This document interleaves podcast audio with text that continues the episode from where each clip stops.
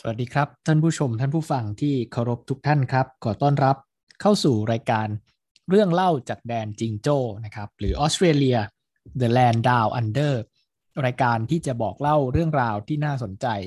ของประเทศออสเตรเลียผ่านมุมมองของผมบุ๊คทศพลเชี่ยวชาญประพันธ์นะครับตอนนี้เป็นตอนที่26ขออนุญาตพักเรื่องการเมืองการเลือกตั้งของประเทศออสเตรเลียไว้สักนิดหนึ่งเพราะว่าผมกำลังอยู่ระหว่างรวบรวมข้อมูลนะครับเรียบเรียงเนื้อหาแล้วก็จะมานำเสนอต่อไปเพราะว่า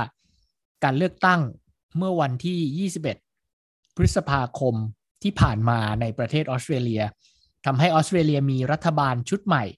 นำโดยพรรคเลเบอร์พรรคแรงงานนะครับมีนายกรัฐมนตรีคนใหม่เป็นคนที่31นับตั้งแต่ก่อตั้งประเทศขึ้นมาชื่อแอนโทนีอัลบานิซีนะครับแล้วก็จะมีผลต่อนโยบายต่างประเทศพอสมควรมีผลต่อความสัมพันธ์นะครับระหว่างออสเตรเลียกับไทยพอสมควร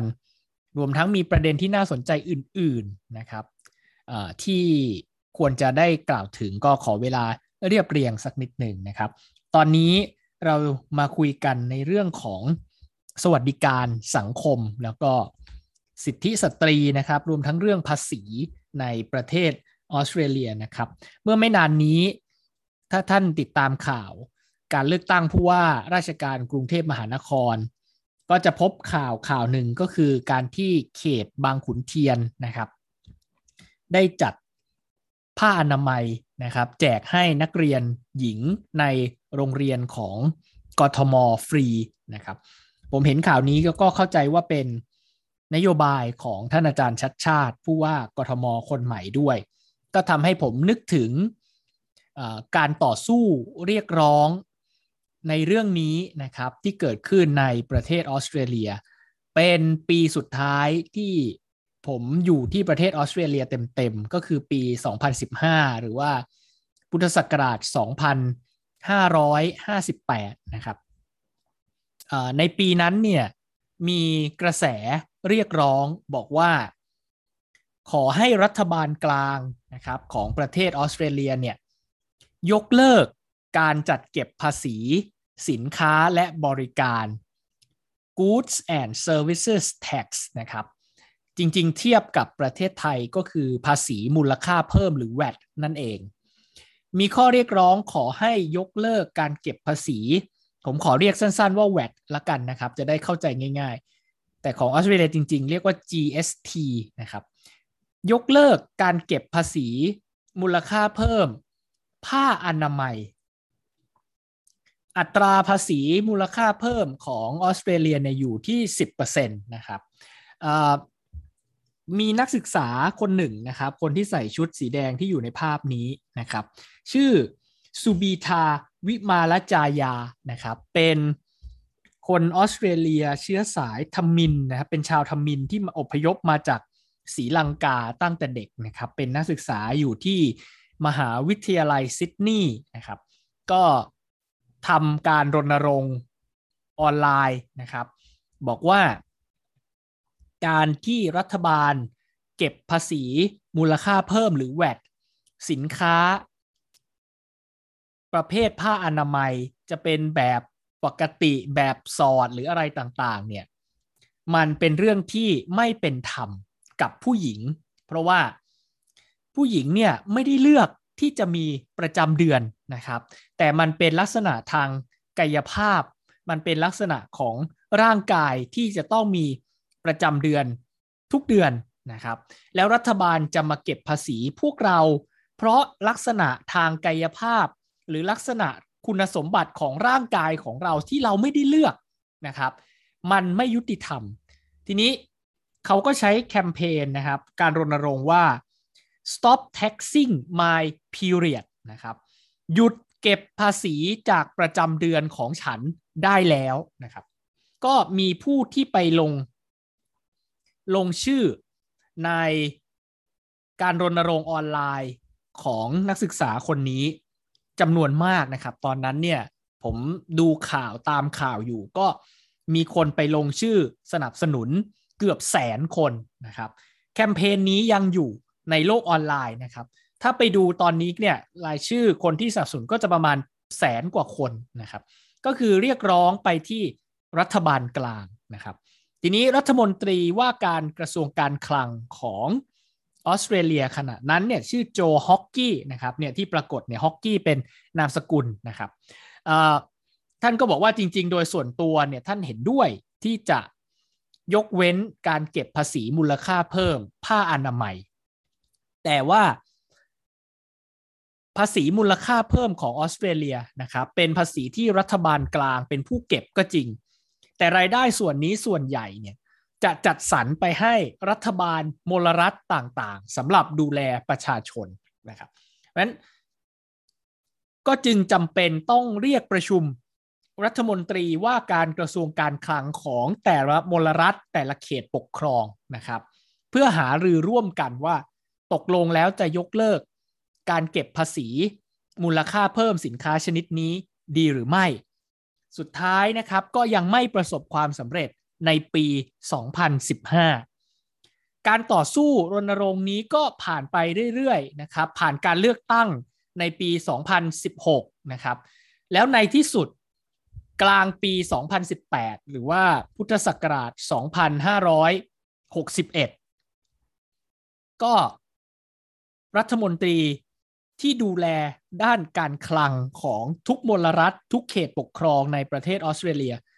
รวมทั้งรัฐบาลกลางด้วยประชุมปรึกษาหารือกันแล้วลงมติ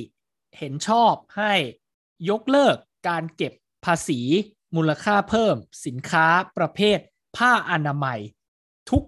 ประเภทนะครับก็แปลว่าสินค้าประเภทนี้จะเป็นผ้าอนามัยแบบสอดผ้าอนามัยแบบปกติมีปีกไม่มีปีกอะไรก็ตามเนี่ยจะราคาถูกลงนะครับประมาณ 9-10% ซึ่งสำนักงานที่ดูแลเรื่องการแข่งขันทางการค้าแล้วก็ดูแลผู้บริโภคในประเทศออสเตรเลียก็ออกตรวจนะครับว่าราคาสินค้ามันลดลงหรือไม่อย่างไรแม้ว่าจะไม่มีอำนาจรัฐไปบังคับให้ผู้ขายลดราคาลงได้แต่ว่าหน่วยงานรัฐบาลของประเทศออสเตรเลียก็ออกมาชักชวนให้ประชาชนนะครับถ้าร้านไหนไปซื้อผ้าอนามัยจากร้านไหนแล้วราคายังเท่าเดิมให้เอาใบเสร็จแล้วไปเคลมเลยนะครับไปขอเงินคืนเลยเพราะว่ารัฐบาลอุตส่าห์ยกเลิกการเก็บภาษีมูลค่าเพิ่มสินค้าประเภทนี้แล้วราคาก็ควรจะถูกลงนะครับเพราะฉะนั้นออสเตรเลีย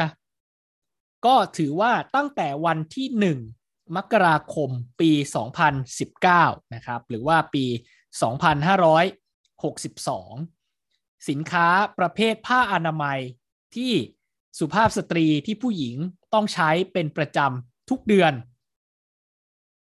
ไม่มีภาษีมูลค่าเพิ่มอีกต่อไปจริงๆข้อเรียกร้องในเรื่องนี้นะครับมีมาตั้งแต่ตอนที่ออสเตรเลียจะเริ่มต้นเก็บภาษีมูลค่าเพิ่มตอนที่พิจารณากันประมาณปี1999ปี2000นะครับพุทธศักราชก็ 2542-43 ประมาณนั้นก็จะมีข้อเรียกร้องอย่างนี้มาโดยตลอดว่าผ้าอนามัยไม่ควรจะถูกเก็บภาษีมูลค่าเพิ่มและคนออสเตรเลียผู้หญิงออสเตรเลียก็ยิ่งรู้สึกไม่เป็นธรรมมากขึ้นเพราะว่ามันมีสินค้าหมวดใกล้ๆกันที่ได้รับการยกเว้นเช่นแผ่นรองซับหรือแผ่นรองนอนนะครับที่เราเอาไว้รองรับปัสสาวะหรืออุจจาระของผู้ป่วยที่ติดเตียงเนี่ยอันนั้นเราพอเข้าใจได้เป็นผลิตภัณฑ์ที่เกี่ยวข้องกับสุขภาพของประชาชนรัฐบาลก็ยกเว้นภาษีมูลค่าเพิ่มแต่ที่ผู้หญิงออสเตรเลียติดใจมากคือรัฐบาลไปยกเว้นภาษีมูลค่าเพิ่มให้ถุงยางอนามัยครับด้วยเหตุผลบอกว่าถุงยางอนามัยเนี่ยช่วยป้องกันโรคติดต่อทางเพศสัมพันธ์เพราะฉะนั้นรัฐบาลจะไม่เก็บภาษีมูลค่าเพิ่มจากสินค้าประเภทนี้ แล้วยังมีการพูดด้วยนะครับคนที่เกี่ยวข้องในรัฐบาลยุคนั้นเนี่ยบอกว่าผมไม่คิดว่าการมีประจำเดือนเป็นโรคนะเพราะฉะนั้นผลิตภัณฑ์ที่ช่วยดูแลผู้หญิงเวลาที่มีประจำเดือนจึงไม่ใช่ผลิตภัณฑ์ที่ช่วยป้องกันโรคเพราะฉะนั้นรัฐบาลขอเก็บภาษี 10% จากผ้าอนามัยผู้หญิงออสเตรเลียที่รณรงค์เรื่องนี้มา 17-18 ปีบอกตั้งแต่วันนั้นว่าใช่การมีประจำเดือนมันไม่ใช่โรคมันไม่ใช่อาการเจ็บป่วยแต่มันเป็นสิ่งที่ผู้หญิงเลือกไม่ได้มันเป็นธรรมชาติที่ผู้หญิงจะต้องมีประจำเดือนอยู่ตลอดเวลาแล้วคุณมาเก็บภาษีจากประจำเดือนของเราเป็นเรื่องที่ไม่ถูกต้องนี่คือเรื่องที่ต่อสู้กันในแง่ทั้งเรื่องเศรษฐกิจเรื่องสวัสดิการและเรื่องความเท่าเทียมกันระหว่างเพศหญิงกับเพศชายในประเทศออสเตรเลียเขาคิดดีเบตถกเถียงกันในเรื่องอย่างนี้นะครับและสุดท้ายถ้านับเวลาก็18 ปีกว่าเกือบ19 ปีการรณรงค์เรื่องนี้จึงประสบความสำเร็จเพราะฉะนั้นวันนี้ออสเตรเลียเป็นหนึ่งในหลายประเทศครับที่ไม่มีภาษีมูลค่าเพิ่มหรือภาษีจะชื่ออื่นใดก็แล้วแต่ในลักษณะเดียวกันสำหรับสินค้าประเภทผ้าอนามัยที่ผู้หญิงจะต้องใช้เป็นประจำทุกเดือนเพราะฉะนั้นถ้าประเทศไทยนะครับรัฐบาลอยากจะดูแลประชาชนมากขึ้นเห็นผมฟังการอภิปรายร่างพระราชบัญญัติงบประมาณรายจ่ายประจำปีงบประมาณพ.ศ. 2566มีการพูดถึงการแก้ไขปัญหาความยากจนแบบพุ่งเป้าจะดูแลคนยากคนจนคนที่ลำบากที่สุดของประเทศเป็นล้านคนนะครับผมเชื่อว่าในนั้นหลายแสนคนก็น่าจะเป็นสุภาพสตรีเป็นผู้หญิงแล้วก็น่าจะประสบปัญหาในเรื่องของการที่ต้องลงทุนนะครับซื้อผลิตภัณฑ์ที่เป็นผ้าอนามัยมาใช้เป็นประจำทุกเดือนมันเป็นต้นทุนในชีวิตที่เขาไม่ได้เลือกเพราะฉะนั้นรัฐบาลสามารถที่จะช่วยแบ่งเบาภาระตรงนี้ได้ถ้ายังไม่มีงบประมาณเพียงพอที่จะแจกผ้าอนามัยฟรีให้ผู้หญิงที่มีฐานะยากจนอย่างน้อยที่สุดทำแบบที่ออสเตรเลียทำและหลายประเทศที่เจริญแล้วทำคือยกเว้นการเก็บภาษีมูลค่าเพิ่มจากสินค้าผ้าอนามัยก็จะช่วยลดค่าใช้จ่ายของผู้หญิงในวัยที่มีประจำเดือนลงได้นอกจากนี้นะครับล่าสุดเดือนมีนาคมปีนี้เลย2565รัฐบาลของมลรัฐนิวเซาท์เวลส์ของออสเตรเลียนิวเซาท์เวลส์ก็เป็นรัฐที่ใหญ่ที่สุดในแง่ของจำนวนประชากรในแง่ของขนาดเศรษฐกิจนะครับมีนครซิดนีย์เป็นเมืองหลวงรัฐบาลของรัฐประกาศแล้วครับจะแจกผ้าอนามัยฟรีให้แก่นักเรียนในโรงเรียนของรัฐบาลในรัฐนิวเซาท์เวลส์เริ่มต้นตั้งแต่เดือนมิถุนายนนี้เป็นต้นไปเพราะฉะนั้นสิ่งที่กทม.ทำและเป็นนโยบายของท่านผู้ว่าคนใหม่ผมสนับสนุนเต็มที่หลายประเทศหลายเมืองหลายรัฐก็ทำแบบนี้ครับเราจะต้องไม่ให้ลักษณะทางกายภาพมาเป็นอุปสรรคขัดขวางการดำเนินชีวิตของคนที่ยากจนที่สุดคนที่เปราะบางที่สุดและเรื่องนี้เป็นเรื่องสิทธิขั้นพื้นฐานในการที่จะเข้าถึงผลิตภัณฑ์ผ้าอนามัยที่มีคุณภาพมันก็จะช่วยให้ผู้หญิงที่ยากจนที่สุดของเรานะครับมี สุขอนามัยที่ดีขึ้นเพราะฉะนั้นผมคิดว่ากทม.แจกผ้าอนามัยฟรีให้นักเรียนในโรงเรียนของกทม.เป็นนโยบายที่ถูกต้องเป็นนโยบายที่ดีและน่าสนับสนุนในส่วนของรัฐบาลกลางเรื่องแรกที่ควรจะดูตัวอย่างของประเทศออสเตรเลียคือยกเลิกการเก็บภาษีมูลค่าเพิ่มจากผลิตภัณฑ์ประเภทนี้ก็จะช่วยลดภาระผู้หญิงได้มากและยังเป็นการประกาศให้ชาวโลกรับรู้ว่ารัฐบาลไทยจะไม่เก็บภาษีจากการมีประจำเดือนของผู้หญิงอีกต่อไปและนี่คือการส่งเสริมซอฟต์พาวเวอร์ของประเทศในแง่ความน่าเชื่อถือในการส่งเสริมความเสมอภาคทางเพศอย่างแท้จริงครับอีกลำดับหนึ่งอีกขั้นตอนหนึ่งที่รัฐบาลกลางควรจะทำเหมือนรัฐบาลในรัฐนิวเซาท์เวลส์ที่ออสเตรเลียทำคือท่านมีข้อมูลหมดแล้วในแง่ของกลุ่มเปราะบางคนยากจนที่ท่านต้องการแก้ไขปัญหาแบบพุ่งเป้าเพราะฉะนั้นท่านมีข้อมูลอยู่แล้วครับว่าใครคือคนที่ยากจนที่สุดในประเทศไทยถ้าเป็นผู้หญิงอยู่ในวัยที่ยังมีประจำเดือนท่านแจกผ้าอนามัยให้เขาใช้เลยครับผ้าอนามัยต้องเป็นผ้าอนามัยที่มีคุณภาพดีด้วยก็จะช่วยลดภาระค่าใช้จ่ายในครอบครัวให้เขาเอาเงินเหล่านี้เนี่ยเอาไปซื้อหา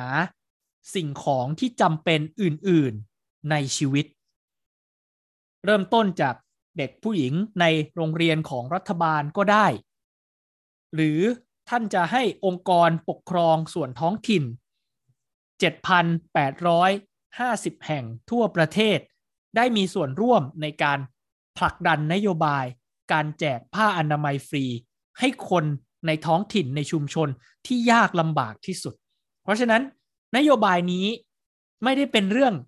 ตลกขบขันไร้สาระประเทศที่พัฒนาแล้วหลายประเทศอย่างที่ผมเล่าให้ฟังวันนี้กรณีของประเทศออสเตรเลียก็มีการต่อสู้เรื่องนี้กันมาอย่างจริงจังแล้วก็เป็นนโยบายที่ผู้หญิงจำนวนมากในประเทศเหล่านั้นได้รับประโยชน์อย่างแท้จริงเพราะฉะนั้นผมคิดว่าให้ท้องถิ่นให้กทม.ทำฝ่ายเดียวอาจจะไม่ครอบคลุมประชาชนทั้งประเทศรัฐบาลมีอำนาจมีทรัพยากรทุกอย่างเรื่องนี้เป็นเรื่องที่ไม่ต้องใช้งบประมาณเยอะมากครับสามารถดำเนินการได้ทันทีแล้วจะเป็นประโยชน์อย่างยิ่งสำหรับประชาชนคนไทยโดยเฉพาะผู้หญิงจะได้ลดภาระค่าใช้จ่ายในการมีประจำเดือนในแต่ละเดือนซึ่งย้ำนะครับเป็นสิ่งที่พวกเธอเหล่านั้นไม่ได้เลือกครับงั้นอันนี้คือตัวอย่างของสวัสดิการในประเทศออสเตรเลียแล้วก็ขอให้ทุกท่านมีความสุขในวันหยุดสุดสัปดาห์ที่จะถึงนี้แล้วก็ขอให้มีสุขภาพแข็งแรงทุกท่านพบกันใหม่ในคลิปต่อไปในรายการเรื่องเล่าจากแดนจิงโจ้ฝากกดไลค์กดแชร์กด Subscribe เป็นกำลังใจให้กันด้วยใครที่สนับสนุนนโยบายนี้ช่วยกันคอมเมนต์ใต้คลิปนี้ในช่อง YouTube ได้เลยวันนี้ลาไปก่อนสวัสดีครับ